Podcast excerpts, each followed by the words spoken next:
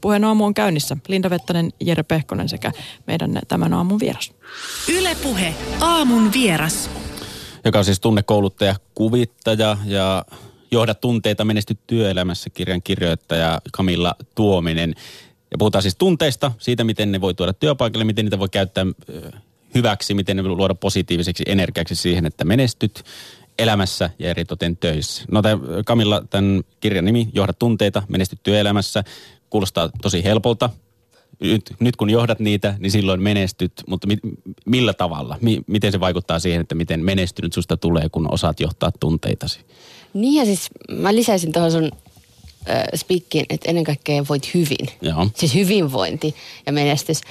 Ähm, se, niin kuin, se on jännä, että, että tunteet on vielä aika niin kuin sivussa oleva asia. Että me keskitytään työ, työssä tosi paljon näihin faktoihin ja lineaarisiin loogisiin asioihin ja ajatellaan, että ei ne tunteet, no, mitä ne on. Ja mä oon nyt kuusi vuotta tehnyt niiden kanssa joka päivä töitä ja, ja nimenomaan yritysten kanssa. Ja, ja, ja se yksi syy, miksi mä lähdin tälle, oli se, että mä tajusin, että, että hitto, että meidän pitää puhua näistä. Että nämähän vaikuttaa itse asiassa kaikkeen. Että, että jollain tavalla ehkä ytimessä on semmoinen, että, että jos me ymmärrettäisiin niitä, niitä tunteita paremmin, niin, niin me saataisiin ihmiset esimerkiksi puhumaan enemmän ja kertomaan asioita. Ja se taas niin kuin liittyy siihen menestykseen sillä tavalla, että, että esimerkiksi ihmiset, jos ne puhuisi ja sanoisi enemmän esimerkiksi ideoitansa tai huomioitansa vaikka siitä, että hei, tässä on tämmöinen juttu, että jos tota kehittämällä, niin ehkä voitaisiin, niin me saataisiin näitä innovaatioita ja uusia kehitysideoita enemmän.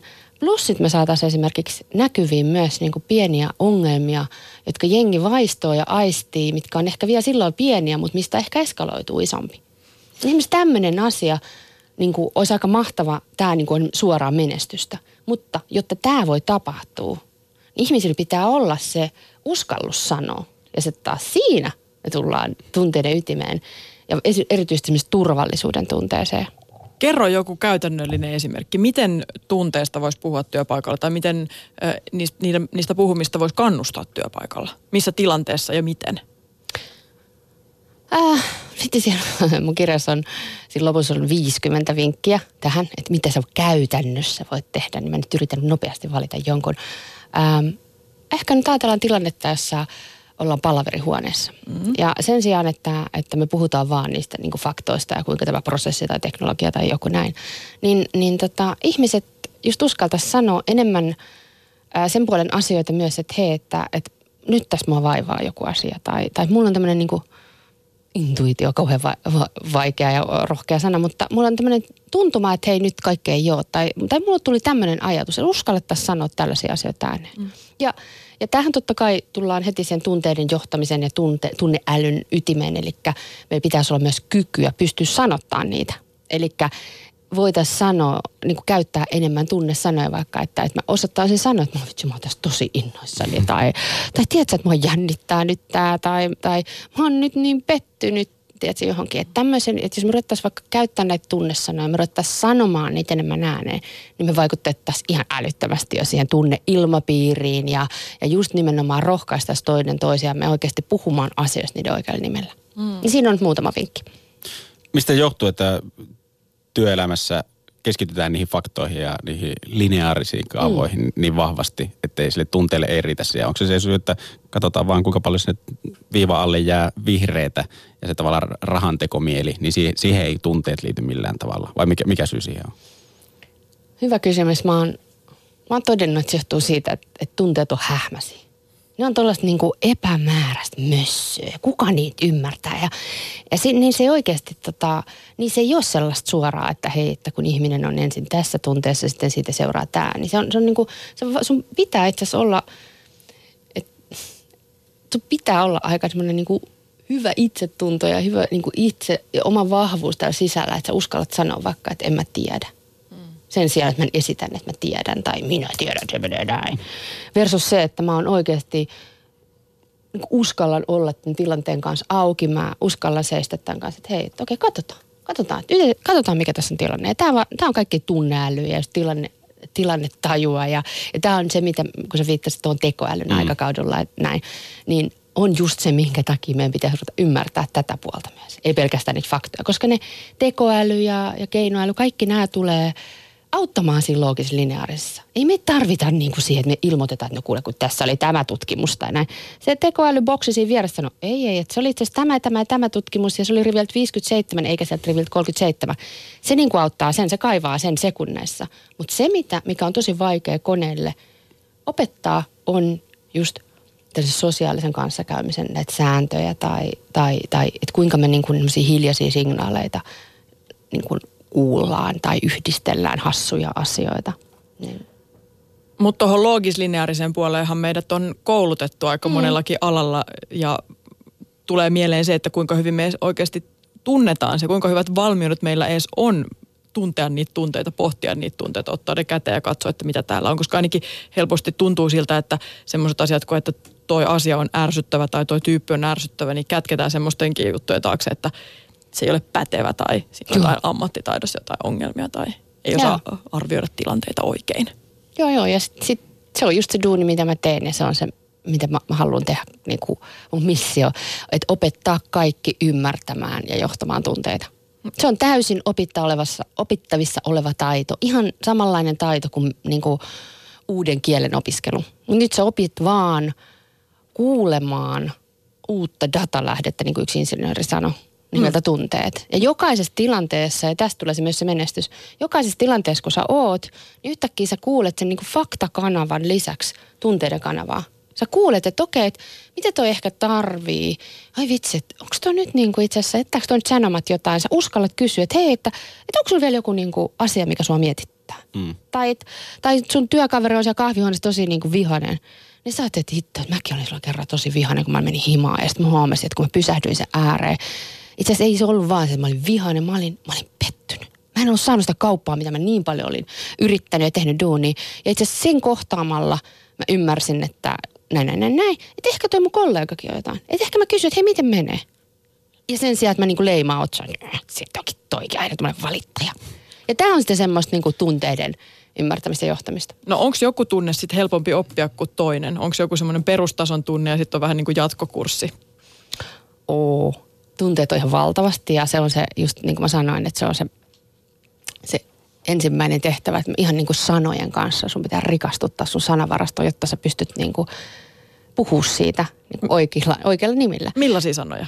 No, meillä on siis Emotion Tracker on se, mistä mä silloin, mikä me, mistä koko homma lähti, eli tämmöinen web-sovellus, joka me ollaan kehitetty, niin siellä on yli 160 tunnesana. Eli niitä on valtavasti ja ihmiset käyttää niitä eri tavalla ja, ja näin. Ja mutta perustunteita siis ihan suru, pelko, jännitys, innostus, ilo, kiitollisuus. Nämä on niinku, niistä lähdetään vaan tunnistaa toisille. Jotkut on helppoja, to, jotkut on vaikeita.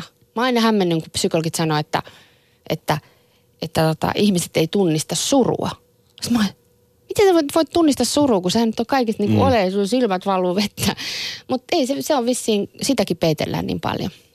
Että niitä tunteita pystyy näyttämään ja, ja sanomaan vaikka sille työpaikallisen, että minä en tiedä, mm. niin se tarvii varmaan myös sen kova itsetunnon lisäksi, jotta se pystyy, sen kovan itsetunnon pystyy mm. näyttämään, niin myös sen työympäristön, sen ilmapiirin, että se, siellä on mahdollista sanoa, että mä en tiedä, vai kuinka. Just näin.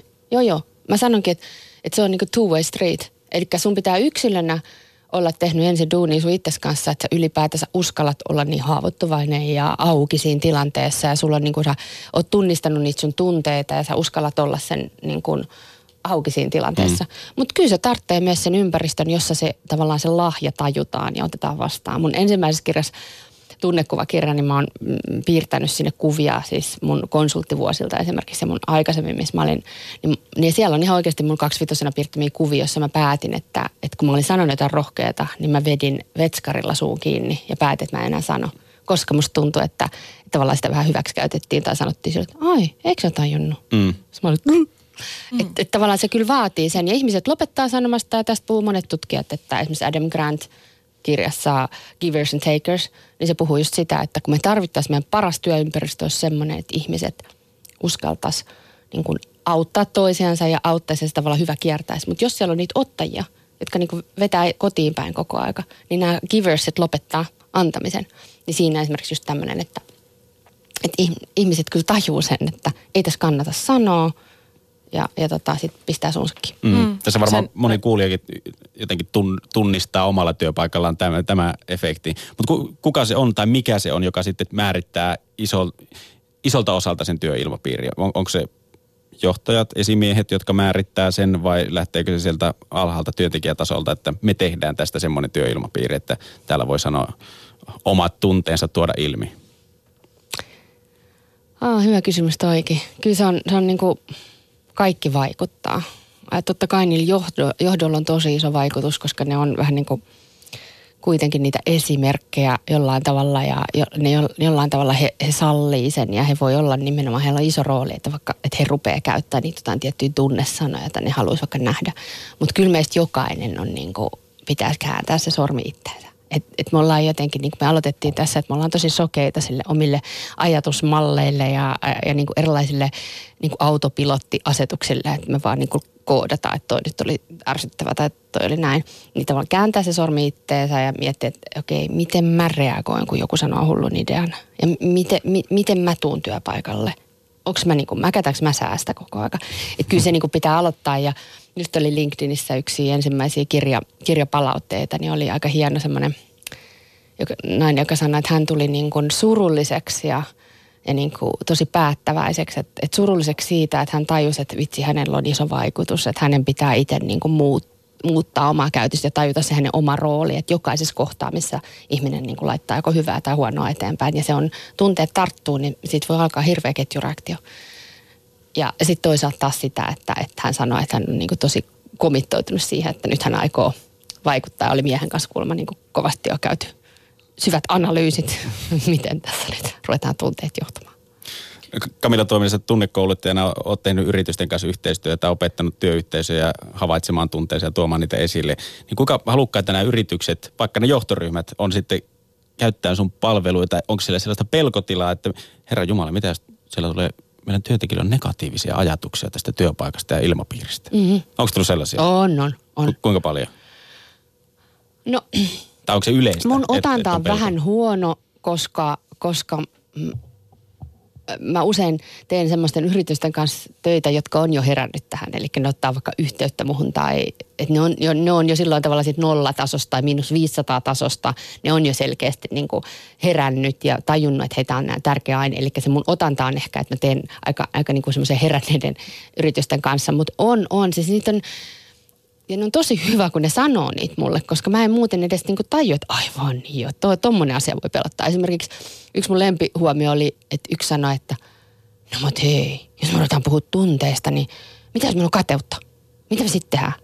Että tavallaan semmoinen, niin kuin, että ihan kuin sen kieltäminen jotenkin parantaa sitä asiaa. eihän me, niin kuin, jos me nähdään joku ongelma meidän vaikka IT-järjestelmästä, emme vaan odoteta, että se niin kuin katoaa vaan, vaan, tai lääkäri katsoo, että no tuossa on tuommoinen ongelma, että no, no se vaan katoaa, vaan meidän pitää kohdata se.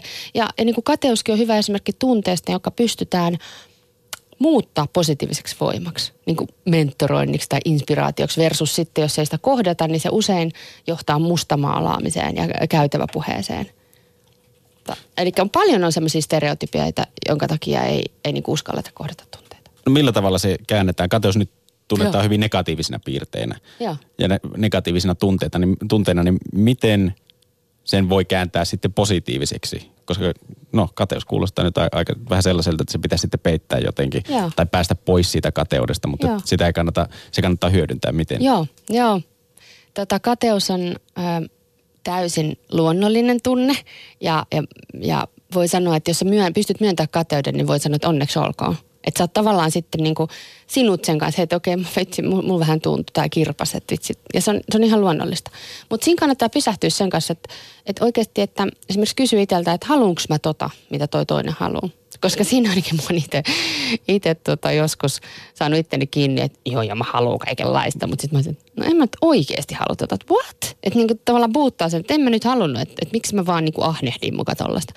Ja sitten toisaalta, että jos sä sanoit, että joo mäkin haluan, niin, niin toisaalta se toinen voi ajatella, että inspiraationa, että vaikka, että, että no sittenhän se voi olla mullekin mahdollista. Että voisiko se, niinku, voisiko se, voisinko mä vaikka ottaa siihen yhteyttä ja voisiko se, voisiko se sparrata mua, että miten mä voisin saada nyt vaikka kirjadiilin mm. ulkomaille, niin kuin mitä mä haluaisin. Niin, niin, niin tämmöisiä kaikkia asioita voi käyttää sitä, niin kuin, sen voi kääntää sellaiseksi, mikä kertoo sulle enemmän vaikka sun omista unelmista tai tahdoista.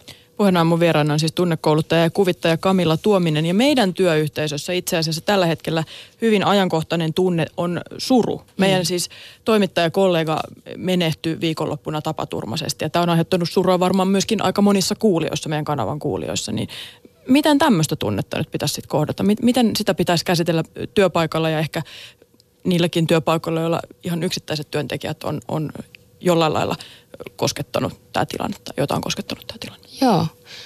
Mun kirja ei nyt tässä, mutta siellä olisi kuva surusta. Voitte käydä katsoa sen. Suru on, surussa on paljon piirteitä ja yleisesti ottaen niin voi ajatella, että, että surua ei saa niin kuin yrittää ohittaa liian nopeasti. Eli että se, pyyt, se, on, se, on, se on tunne, joka pyytää meitä pysähtymään. Se vie meidän energiaa ja, ja, tota, ja nimenomaan se, se, että sen kohtaa ja, ja käsittelee.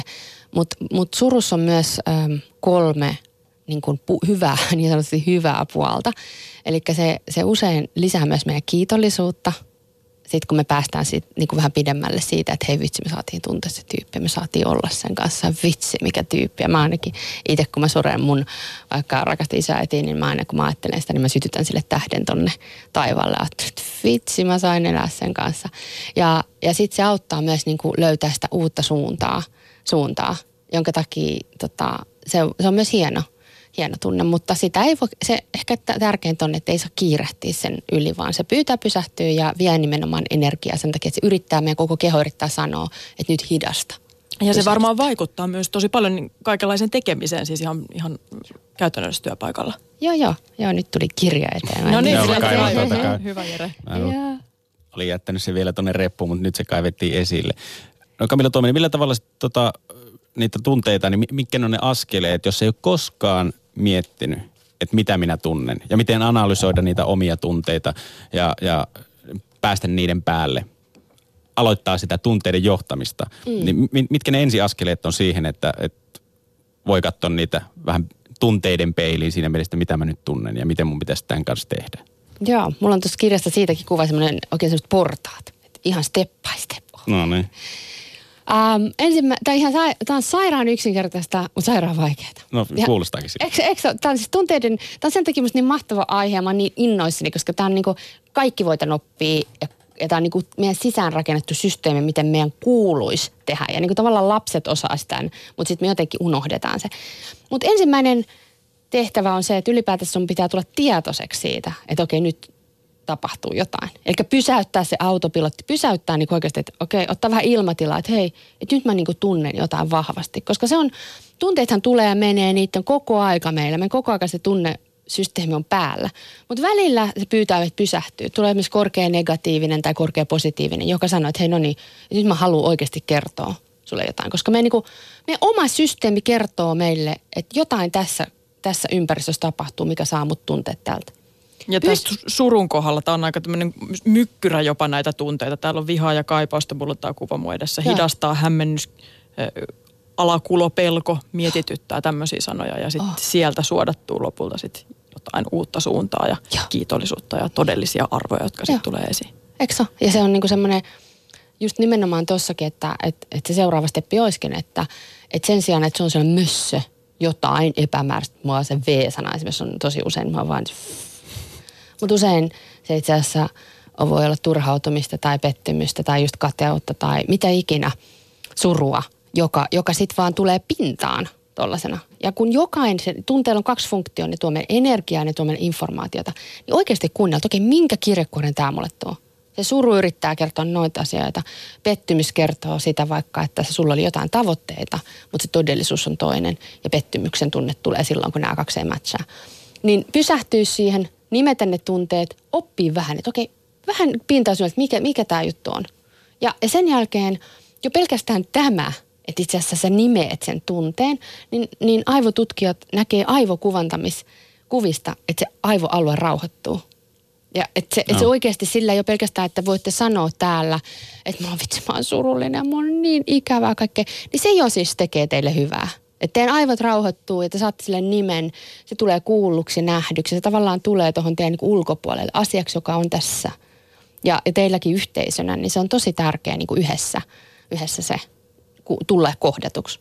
Ja se auttaa teitä sitten nopeammin eteenpäin. Onko se mitenkään mahdollista, että on, voi olla sellainen Jen-mestari tai mikä tahansa, joka hallitsee tunteitansa täysin? On, on, onko semmoista olemassakaan? Joo, se on, sitä, se on tosi mun mielestä trendi nyt. Sitten puhutaan paljon stoalaisuus, on tämmöinen vanha tietenkin antiikin elämänkatsomustapa, joka on ehkä väärin ymmärretty. Ja mäkin väärin ymmärsin sitä vuosia sillä. Mä ajattelin, että se on niin kuin, että se niin kuin, sulla ei ole tunteita. Mm. Ja se on, mulla kirjassakin mä puhun feikistä tyyneydestä. Että kato, me ajatellaan paljon bisneselämässä, että katso, minä olen niin kuin tyyni. Mutta paskat sä mitä tyyni on, että sä oot pullottanut vaan sun kaikki tunteet. Ja, ja pidät ne siellä alla ja kohta se poksahtaa niin kuin jonkunnäköisenä sairautena tai raivona tuolla tai, tai yli suorittamisella jollain tavalla tai mi, millä ikillä epäterveellä tavalla. Mutta että tosi tärkeä olisi pystyä kohdata niitä tunteita ihan sellaisena kuin ne on, eikä, eikä pullottaa. Ja nimenomaan stoalaisuudessa se juttu on se, että kun sä ymmärrät oikeasti tunteita, niin sä pysyt oikeasti aika rauhallisena. Ja sulla on, se tulee semmoista ilmatilaa siihen niin kuin ärsykkeen ja reaktion väliin. Ja sä pystyt niin kuin nähdä, että näähän on vaan tunteita. Että oikeasti, nämä on, nämä on ajatuksia ja tunteet, ne on musta erillisiä. Ja, ja niin kuin mä itse olen siis hyvin tätä pääsen testaamaan äh, kolmen teini-ikää lähestyvän poikani kanssa, jotka, jotka niin kuin haastaa tämmöisellä aikaisella Joo. Äh, niin kuin sormilla ja, ja aikamoisella raivolla, niin se on ihan tosi oleellista, että mä itse pystyn niin pitää itteni rauhallisena. Ja mä välillä oikeasti, yksi kerta menin partsille semmoisen oikein kunnon rähinän jälkeen. Mä ajattelin, mä kuuntelin kehoa, niin mä ajattelin, että mä oon ihan rauhallinen. Että kami, hyvin menee. että mä en ollut tavallaan lähtenyt siihen mukaan. Ja, ja se, kyllä se on, se on täysin mahdollista, mutta se ei tarkoita sitä pinnassa olevaa feikkityynet, vaan se silloin tarkoittaa, että sä oot nyt kohdannut, että sä tajuut olla jo niistä vähän etäällä. Joo. Tuossa on kyllä sitä feikkiä tyyneyttä yli äyräiden on siis puberteetti-ikäisissä pojissa. tai kun he kohtaa vanhempansa, niin siinä on sitä feikkiä tyyneyttä poikien osalta. Voi kuvitella, miten paljon sitä on. Että yritetään näytellä vähän jotain muuta kuin mitä tunne-elämä oikein kertoo kaiteille. Joo, joo, ja mun ei, mun ei kyllä ole. Mä oon tällainen, että mun, kysyn mieheltä aina silleen, että no, että mä sanon, että se on niin kuin, että vaikka se viha tulee, nyt se niin kuin kaikki siellä sanot ja näin, niin mun mielestä se on silti parempi se, kun että ne kääntää sen no. sisäänpäin. Et mä oon MLL myös vapaaehtoistyöntekijänä ja mä näen niin paljon semmoista vihaa ja, ja niin kuin itseensä päin kääntyneitä pahoja tunteita, jotka kääntyy semmoisessa itseinhoksi, joka, jonka takia se on oikeasti, mä otan mieluummin sen niin crapin sieltä ja ne shitit ja ne kaikki, kuin sitten, että ne kääntää sen, koska sekin on parempi. Sitten mä tiedän ja sitten me pystytään käsitellä, että me voidaan opetella. Eli tänäänkin voi olla hyvä ottaa ensimmäiset askeleet siihen omien tunteidensa analysointiin. Kamila Tuominen, kiitos kun pääsit puheen aamun vieraksi. Kiitos.